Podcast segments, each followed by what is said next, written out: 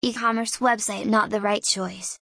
Creating a website is the best option for you to establish your e-commerce business. However, using a free website builder for your website can prove to be a bad decision for your business.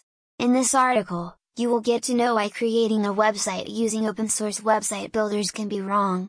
Moreover, you will also get to know about the alternative solution to get a free yet reliable website. Before going into the details of a free website builder, let's get to know the importance of having a website.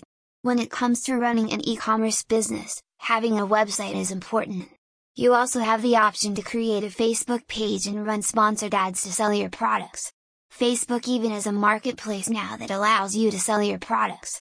However, when running a business, such things can only be beneficial if you have a website. Furthermore, you can also create a store on Amazon or any other marketplace. These marketplaces are, no doubt, efficient ways of selling your products. However, if you want to get the optimum results that can maximize your sales, then a website is important.